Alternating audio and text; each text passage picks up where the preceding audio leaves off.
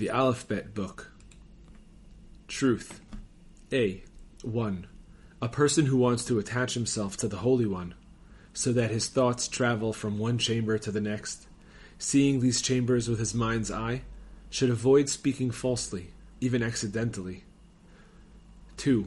One is permitted to distort the truth in order to preserve peace. 3. Those who tell lies are not worthy of receiving the divine presence. 4. A tzaddik is permitted to act deceitfully with one who deceives others. 5. All those who add detract. 6. Telling lies bring ones to thoughts of idolatry.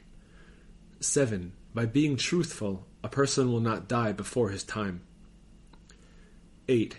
The breath from a liar's mouth gives rise to the evil inclination.